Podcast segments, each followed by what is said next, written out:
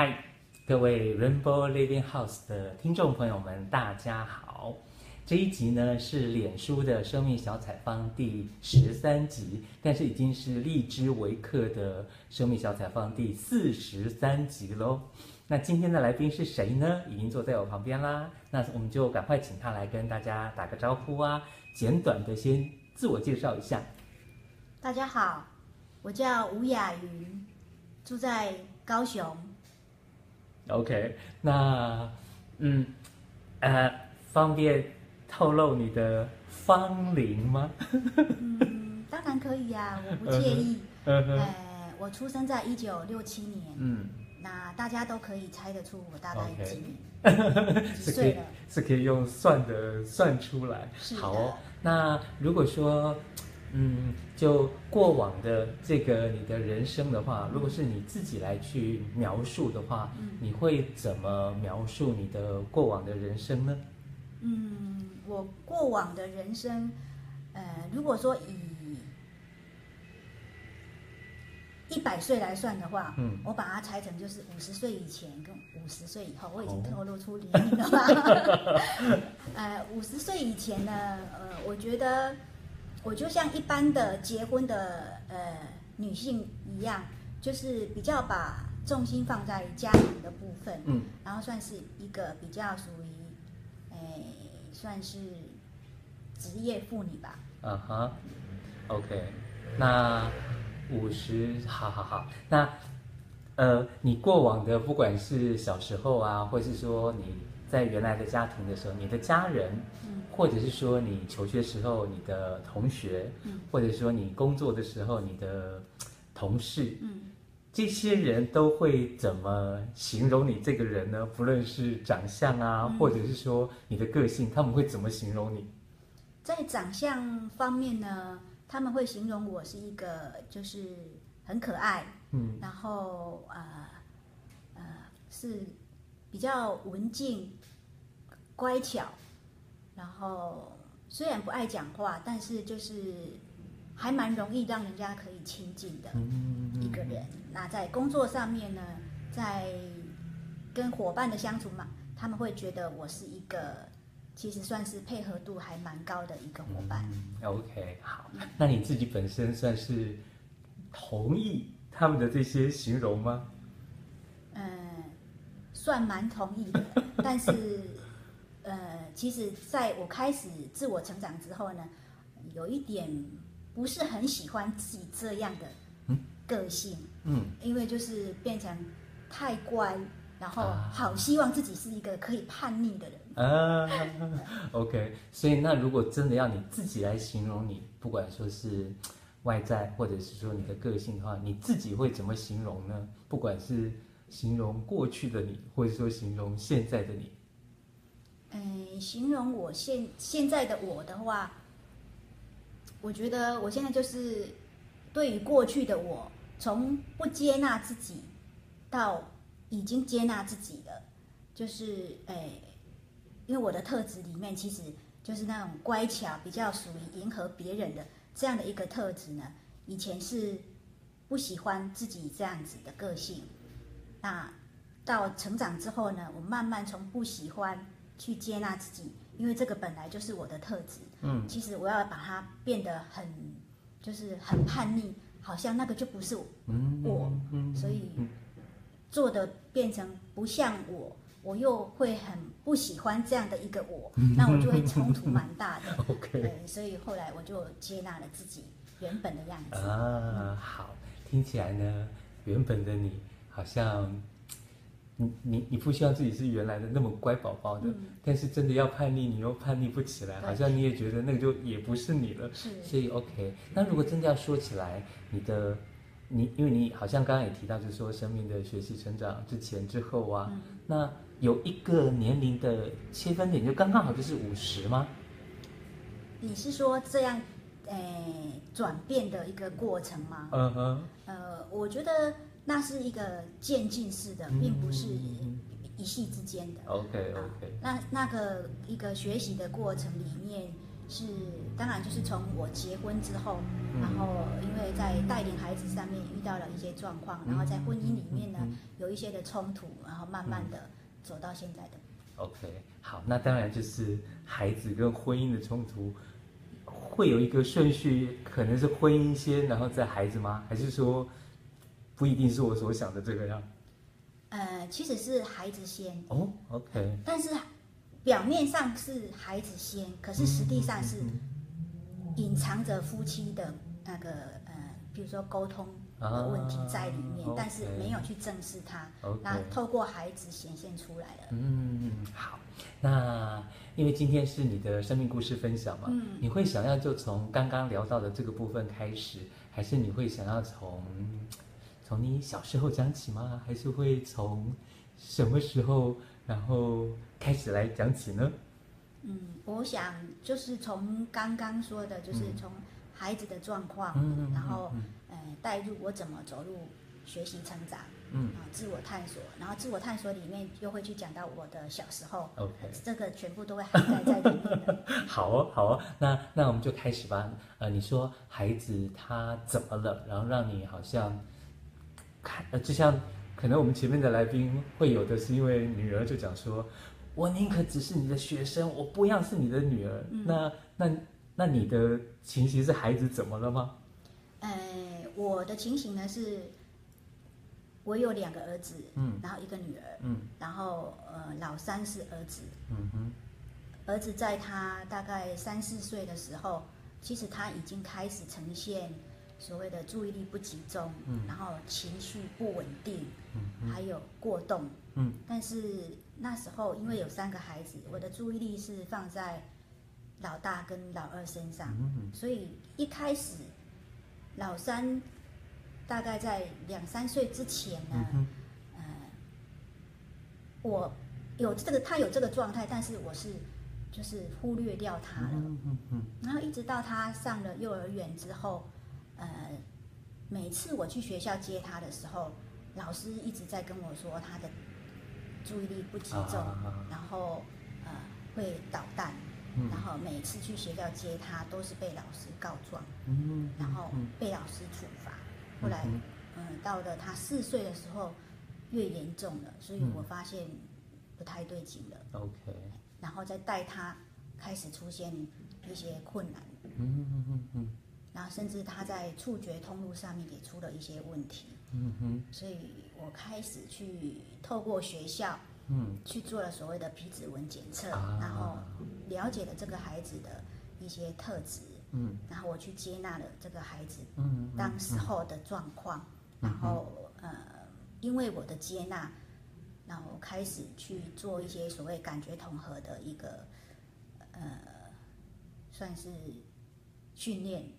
嗯、那因为我本身是幼儿幼稚园老师培训出来的，嗯嗯嗯、所以做了一期之后，我把它，呃，就是在我自己的工作上面，我减少了工作量，然后我自己帮孩子做，嗯、就是陪伴这个孩子的时间就比较多。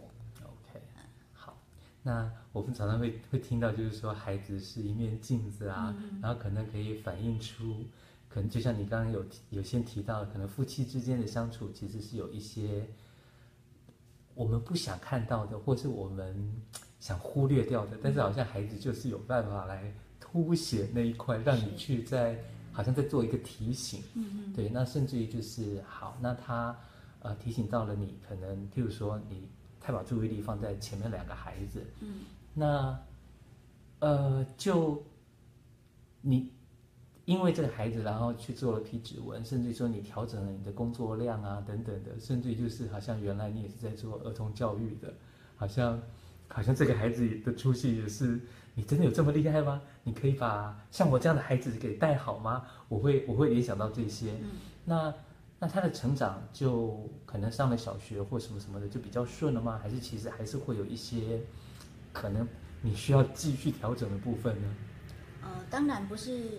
去做了感觉统合之后，他就完全改变了。嗯，嗯，他是渐进的，而且在，比如说我带领他，嗯、呃，跟他的相处沟通，或者是在，呃，对待他的方式，嗯，其实都是需要做一些调整的。嗯嗯。然后包括呃，可能因为他在触觉通路出了问题，嗯嗯，他喜欢这个小朋友，可是他的动作会会去，就是在他去喜欢对方，然后要去触摸碰触别人的时候，他会动作太大啊，然后变成对方会觉得你在你打我，然后误产生了误解，然后就变成对方不喜欢他。也会造成他人际的一些问题，嗯嗯嗯、所以我就是在跟老师的沟通上面，也是要让，就是也要花更多的时间。嗯嗯嗯嗯，OK，好，那这个部分又怎么样子的去去让你好像提醒了你，看到你跟你这个在在夫妻关系上的这个部分呢？他是怎么样的提醒了你呢？如果我没有走入 EQ 协会来学习，嗯嗯嗯、我没有办法看到这个部分。哦，我是因为透过了来到了 EQ 协会，台南 EQ 协会上课，然后再回看孩子呈现的问题，因为他对于好像我如果要离开他身边，他特别的没有安全感。啊、然后是不是隐约感觉到他觉得说我跟爸爸的，呃冲突，我们的冲突，我们夫妻的冲突不会很大，嗯、但是可能我就是会采取，就是不讲话，嗯、我们可能就是不讲话、嗯、啊。然后，但是就是家庭的氛围，其实孩子是很敏感的，是感受得到的。那这个部分呢，可能让他会觉得说，哎，妈妈是不是要离开我啦？他会没有安全感啊，所以他就会特别的黏，然后特别的没有安全感。那，呃，当我不理他的时候，我先生要去抱他、理他的时候。他也也是一样，非常的害怕。嗯，然后我开始警觉到这个孩子有一些不太对劲了。嗯，然后就会让我去联想到我们夫妻之间的关系。嗯嗯嗯，好像我听起来就是有一些夫妻可能会觉得说，哎，我们就不要在孩子面前有争吵。嗯，但是即便你们没有争吵，可是那个那个氛围，那个那个我不知道那个那个。能量啊，磁场啊什么的，好像孩子还是可以感受得到，就会觉得嗯不对劲啊等等的。然后，那那你怎么去 怎么讲？好像变得看到孩子的一个状况，但是问题不在孩子，好像看回了自自己身上，甚至于说是跟夫就是夫妻相处的这个部分。嗯，那那接下去呢？你看到了，觉察到了，那接下去可以怎么办呢？哎。接下去，我想有很多部分是，呃，因为我以前比较会去用是非对错，嗯，想要把孩子的品格教育教好，嗯，所以就用很多的是非对错在孩子身上，嗯嗯，去套用，嗯嗯，那孩子的呃一个就是犯错，我太过于用是非对错去衡量的话，那我看到的都是表象的，我没有去真正了解孩子这个行为背后真正的原因，嗯，那。孩子一开始小的时候会听我的，但是比较大之后呢，他们就会有很多的情绪反应。他不见得就是会像小时候那样听妈妈的话了。嗯，然后他会开始，呃，就是我们说的，可能会回嘴啊，然后会有一些辩驳啊，啊等等。那如果我没有学习，可能对于这些的一个。孩子的一个回嘴啊、辩驳啊，我可能也会反应很大。啊，我很庆幸，因为自己有学习，所以在孩子有这些反应的时候呢，嗯，我不会因为孩子的这些反应呢，就是就是，诶，跟他们用大声的方式 叫他们不可以这样子，或者是打他们。我开始慢慢会学习，就是怎么样让自己先暂停，然后安静下来，然后。去想想看，为什么孩子的会有这样的反应？嗯嗯，然后他们到底在想什么？嗯嗯，然后我为什么一定要坚持我自己的这样的一个想法去衡量孩子所说的或者他所做的这个行为？嗯嗯，我我听起来会是，就是当孩子小的时候啊，妈妈就是感觉讲妈妈就是他的全部的世界，所以你说的他们都会听。然后等大了一点之后，他们好像也开始要长成独立的他自己，嗯，然后可能就会开始有一些或者是思考啊，会觉得说，哎，一定是这样啊？那我自己呢？我的感觉呢？等等的。嗯，那当然有不如妈妈的意的时候，那就像就像你刚刚也有提到，就是好像通常大人是很可以把妈妈的或是大人的那个威权给拿出来，好像就是我是为你好啊，然后我我是对的啊，你要听话啊等等的。但是好像你也会回到自己身上去看，说到底到底真的是你是在为自己好，还是在真的为孩子好？好像你也会有这方面的觉察。嗯，OK，那。亲子部分呢，就是三个三个小小孩，会有各自不同的让你的看见吗？就是就是三个小孩是一面镜子，还是其实是三面镜子？呃，我觉得是不同面向的一个反应吧。嗯嗯、有时候会看到先生就是像爸爸的部分，嗯、然后有时候会看到像我的部分。嗯嗯嗯。然后甚至有时候。Okay. 在老大的身上，我有时候也会看到，哎，不仅像爸爸，还像阿公。哦，OK。啊，因为这个部分，我先生可能也是学习他的爸爸，就是我的公公来的，啊啊啊、所以这个部分有时候会在孩子的身上同时看到两代他们投射出来的镜子。所以所以简单的讲，就是孩子不像爸，要么像爸爸，要么像妈妈，不像爸爸，不像妈妈，那才奇怪嘛。对，所以所以那那。看到了这些之后呢？看到了这些之后，其实也会去反思自己。嗯，就是当我不喜欢孩子这样的时候，嗯，嗯嗯其实我也是不接纳、不喜欢自己啊。对，那我不接纳自己是这样，不接纳孩子这样，然后接下来我可以做什么？嗯嗯嗯嗯嗯，对，可以做什么呢？对，所以我我就要去看那那我为什么不喜欢自己是这样？当然，我就是要去回看到我小时候，因为我这样子的时候，我我哎，就是承袭了这样的一个观念，到底是从哪里来的？所以，因为我也是第四届华人行动的成员，我们是同学，所以呢，就是在华人行动里面呢，我从哎培训期间呢，整理了。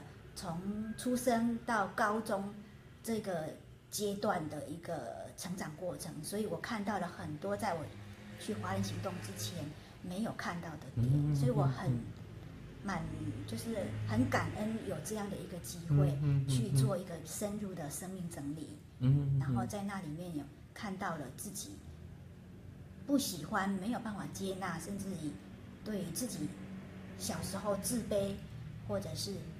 觉得很羞愧的那个部分，嗯，然后有时候在带领孩子的过程里面，也会有投射出这个部分，然后那时候是没有觉察的，嗯嗯，OK，所以好像从孩子身上不但可以看到你跟先生之间夫妻的相处，还可以看到就是说，哎，其实某一些东西，那个先生如何如何，也是因为可能复制了他。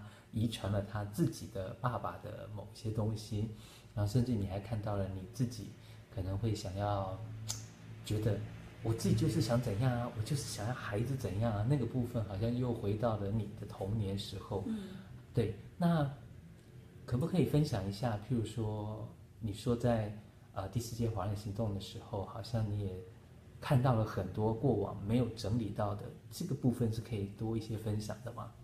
嗯。譬如说，我跟爸爸之间的一个呃相处，我爸爸跟我的爷爷都是比较不爱讲话，嗯，然后都是比较安静的人，嗯，然后他们不讲话的时候，其实不讲话就有一种威严的感感觉，就是我我对那种男人权威的那个部分呢，我是有害怕的。然后在我跟先生的相处上面呢。其实有时候我先生不讲话，然后他的脸呈现出来的，我就会莫名的，就是会有一种害怕的感觉在里面。尤其当我们之间有冲突的时候，其实那种害怕的感觉会更浓烈。嗯，然后在沟通上面，其实会有一种会去隔绝我们之间的沟通，然后那个情感是比较没有办法去交流的。嗯嗯嗯，然后这个就是看到的，就是从原生家庭里面吸带过来的。嗯嗯，那还有就是我的爸爸呢，呃，是一个也算是一个比较中规中矩的人。那比较严厉的人，那他很多的是非对错观念，所以这个是非对错观念，我在整理自己的生命当中呢，呃，刘老师跟我说，嗯，我很像我爸爸这个是非对错的观念，啊，那个时候。其实，在华人行动的时候，他是讲第二次。在华人行动之前，他是讲第一次。讲第一次的时候，我心里面是不同意这样的看法。但是在华人行动，他讲第二次的时候，我那时候接纳了，在当下我接纳。那也因为我这个接纳呢，我对跟我爸爸之间的那个连接是更深的。然后跟就是爸爸怎么对待我，让我形成这样的一个个性，在那一刻，我突然放下了。然后就觉得心里面好像跟他有更深的连接之后，反而是平静了。然后觉得跟他有一种靠近的感觉。然后这个也会让我跟我先生之间的距离会变得拉近了。嗯嗯嗯嗯。OK，我听起来就会是就是，譬如说爸爸是一个是非对错比较看得比较重的，然后好像。你就可能从小被爸爸这样对待，然后甚至搞不好那个爸爸会内化到你的内在去，好像随时你也在那边看自己，对，就对自己在那边是非对错。因为我们三月呃，等于说是一七年的三月三号开始第四届华人行动嘛，然后我印象很深刻的是我们四月的时候在南京啊交流访问，嗯、我们去了那个是朝天宫，对，然后呃我们。前一届的学长啊，然后郑磊就是带着我们去那个朝天宫，还跟我们讲说，那个门口那边两个那个台阶石阶，然后那个斜的那个地方，就是所有的居民啊都会带着小孩啊去那边溜滑梯，然后我们每个人都马上变小孩子，就是那我也要我也要，就开始在那边溜。我我不让我们记错，你是最后一个才去的。我记得我不是最后一个溜.但是我溜的时候是一种带着呃很想要去尝试，但是又放不开，有罪恶感的。因为在我小时候，呃，我爸爸非常的重男轻女，uh. 然后女生是不可能在寺庙前面这样去做这些行为的，uh. 所以。当我看到伙伴们都那么开心的时候，其实我很想要去尝试，可是又有一种罪恶感，嗯嗯嗯、不是很放得开，就很害怕的感觉。嗯嗯嗯、啊，这个也是从小期待过来的，因为我曾经没有工，除了说重男轻女，还有、嗯呃、没有工作就去玩，嗯、被爸爸发现了，回去是被罚跪的，所以这些的一个呃小时候的经历呢，对我会造成。往后长大了，其实他就是会莫名的在生活里面，你就会受到干扰。嗯嗯嗯嗯。OK，我听起来就是那种重男轻女的那个环境之下，就是可能男人男呃儿子去读书就好，然后女儿就是要做所有的家事啊等等的，就是怎么可能会让你好像闲在那没事做？你居然还可以去玩，是好像好像这些东西都会很莫名的，就是你就有一堆要被。不太平等的一些对待啊，等等，然后更何况就是庙门前神明在那边，然后怎么可以这样子，好像大不敬啊，等等等等的，好像就很多很多的条条框框的就这样子来了。嗯 OK，好，那呃，如果说真的说起来，就是第四届华人行动之前跟之后，如果真的要说起来的话，你会感觉？或者说你的周遭的朋友觉得你到底有什么样子的不一样，或者说你自己觉得，哎，你怎么样的跟过往不一样？嗯，这个不一样呢，我从就是朋友，还有因为回来之后我有在带领课程，嗯，从学员身上，嗯，呃，我得到的一个反馈就是他们觉得。我的一个很大的不同就是那个稳定度，是比以前更稳定。嗯嗯。好，然后就是对于突然来的一个状态呢，反应比较不会像之前那么大。嗯。那我自己本身的感觉就是在跟我先生的相处上面是有一个很大的进步。嗯。就是呃，当然一部分是因为。我现在的工作形态跟以前不一样，嗯、所以跟他之间的相处时间有比较多。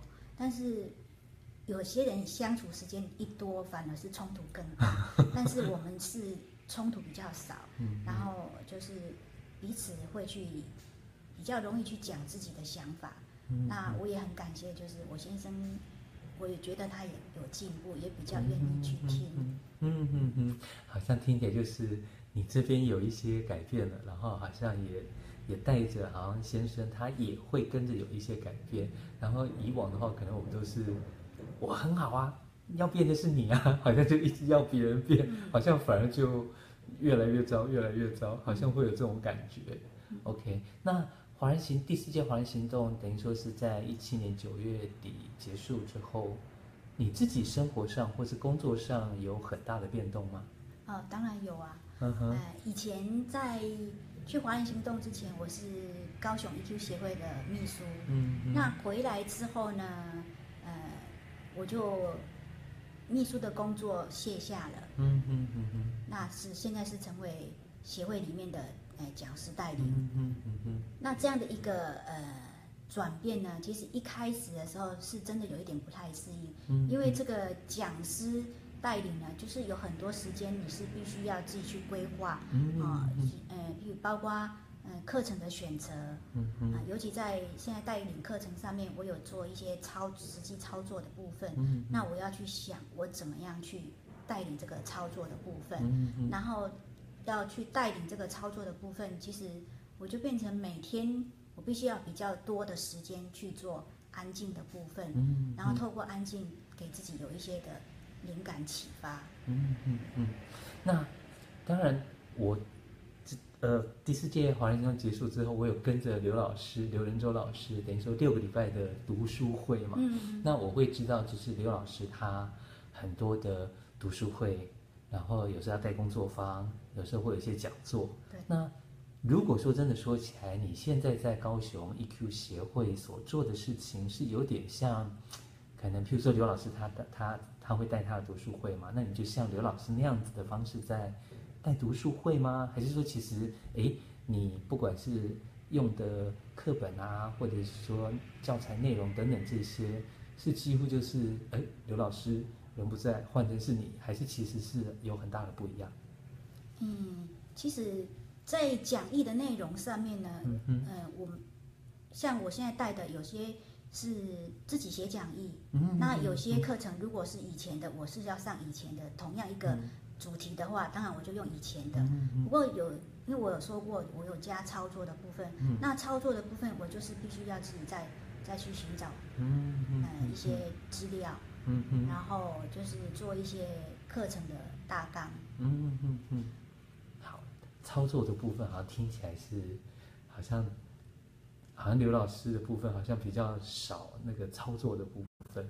刘老师操作的部分，他是把它放在工作坊里面。哦。那我是把它用在每一节的课程里面呢，大概有半个小时去做操作。哦。那操作的部分，譬如说，嗯，我现在带学习爱自己。那学习爱自己，它不是只有讲义的内容。嗯。就是比较属于理论的，它更重要的是我怎么样去爱自己。操作爱自己的那个感觉，嗯、我怎么样进入爱自己那个部分？嗯、那要让嗯学员他们实地去在课程上面有这样的一个体验。嗯，OK OK，好。那如果说说回到你的个人，然后譬如说，如果我们要了解你的兴趣，那像音乐的部分，你会有喜欢哪个歌，或是你觉得哎很可以介绍给我们的观众、听众朋友的吗？嗯，如果在音乐方面呢，当然就是古典古典音乐，我也蛮喜欢的。不过就是说，呃，有一首就是我在带领孩子的过程里面，我有听到凤飞飞他曾经唱过的一首叫做他写给他的孩子的叫做《心肝宝贝》。嗯，啊，这一首歌呢，我很喜欢。嗯嗯，因为这一首歌呢，就是投射出了。当时候呢，也许在我童年里面，我所没有的，我渴望的。啊、然后，在我带孩子的过程里面呢，我听到了这一首歌，我很期待自己的童年是这样。然后，也很期待我可以给孩子这样，就是很自由，然后是有是妈妈的心肝宝贝，嗯、然后可以呵护的孩子长大。嗯嗯嗯嗯，OK，好。那如果说电影的话呢？电影的话，只要是对跟生命有关系的这个影片呢，其实我都还蛮喜欢的。那有一个影片我还蛮喜欢的，就是在《华人行动》里面呢，嗯，看到了《德蕾莎修女传》，嗯嗯啊，我蛮触动的，嗯。啊，因为他就是看到了这个德蕾莎修女，她从小就一直。就是很清楚自己的方向是什么，嗯、自己要什么，嗯、然后他也不会轻易的被他这个呃这一个目标所遇到的困难打败了。嗯，嗯然后他是一个，我觉得他是一个很务实的人。嗯，嗯啊，他不会因为困境然后就呃放弃了。嗯，然后他也不会唱着高调的理论，他是算是逐梦踏实的一个人，嗯、我蛮欣赏他的。OK，那那部电影等于是说，还有没有什么样的情节是你好像还印象深刻的？觉得哎，好像可以马上的分享一下。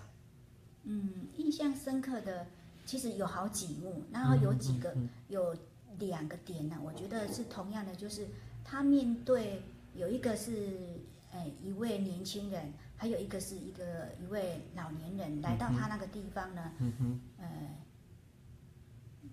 对他发很大的脾气，嗯，然后觉得，呃，他好像给他们带来了很大的困扰，所以他、嗯、那那两位呢，对他发了很大的脾气。但是德蕾莎修女呢，她没有因为别人对她发了这个大的脾气呢，嗯，她就以同样的方式发泄情绪，反，哎，就是马上回应回去。嗯，她反而可以就是很平静的，然后。去做出了一些我觉得很有智慧的回应，而且就是可以深入对方的心，然后让对方打动了，然后对德丽莎修女整个人是大大改观，甚至带领她的同族的人，嗯就是对他道歉，或者是对他做了一些很多认同的这些行为的改变。嗯嗯嗯嗯。OK，好。那那个时候我们除了看很多部的电影之外啊，当然也会有所谓的电视剧的部分。那电视剧的部分也会有让你觉得哎，你很喜欢的吗？你是说《华人行动》里面电视剧？对，对，对。电视剧，嗯、呃，那个时候我们伙伴里面呢都有人在推崇。我的前半生。啊，啊，然后那时候其实我我我没有看，我在《华人行动》里面并没有看这一部，我是《华人行动》结束之后回到台湾，我有看了这一部，然后看了这一部之后呢，其实嗯，我我觉得我好像变成我的前半生，就是在五十岁之前呢，好像就是那个重心的比例呢是放在家庭里面的，个人的部分其实是比较少的，那。五十岁就是我参加华人行动那一年，就是去年。Okay. 然后，呃，华人行动回来之后，我就在家庭跟个人的部分，我做了一个比较大的一个比例上的调整。嗯、但也不是说不重视家庭，嗯、因为我的孩子大了，然后先生也忙碌，我觉得更多的时间是要拿来，就是。认识我自己，探深入的去探索我自己，还有做更多的生命陪伴，嗯、然后这个部分其实我也做的蛮开心的。OK，好，那今天其实时间也差不多了，然后现在还可以继续聊下去。那有没有什么，譬如说你自己现在有在带课程，有没有什么活动啊、课程啊，或者是你觉得很棒的、很可以推荐给我们的观众、听众朋友的呢？嗯，对于。课程的部分呢，呃，我想就是如果说以高雄来说的话，呃，我们高雄 EQ 协会脸书上面都有我们的一些课程的讯息简介，嗯、欢迎你们可以到我们的脸书搜寻，嗯、哦，就是高雄市家庭情绪智商发展协会，嗯、哦、它里面都有，然后在。我想要提醒，就是各位听众朋友的，就是说，呃，几年下来呢，我深深的感觉到，学习爱自己，陪伴自己是非常重要的。嗯，它不管是在你顺境或逆境的时候，甚至在往后的人生，其实不管你是被呵护的，或者是呃你觉得自己是不被爱的，我觉得这个都是非常重要的。嗯，嗯然后当你觉得顺畅，或者是不顺畅，或者是呃心里面烦躁不安的时候，试试看去观察自己的呼吸，让自己的心可以静下来，往内去跟自己的感觉在一起。或许透过你跟自己的连接，也许你可以感受到跟上天的连接，那你会感受到一份真的很纯净、很无私的爱，就在你的内心里面。好，那如果真的要说有一段话来送给观众、听众朋友的话，是以上这段话，还是说你也有另外的一段话是可以送给听众朋友们当做祝福的呢？嗯，我要祝福每一位生命呢，都能得到快乐跟安详。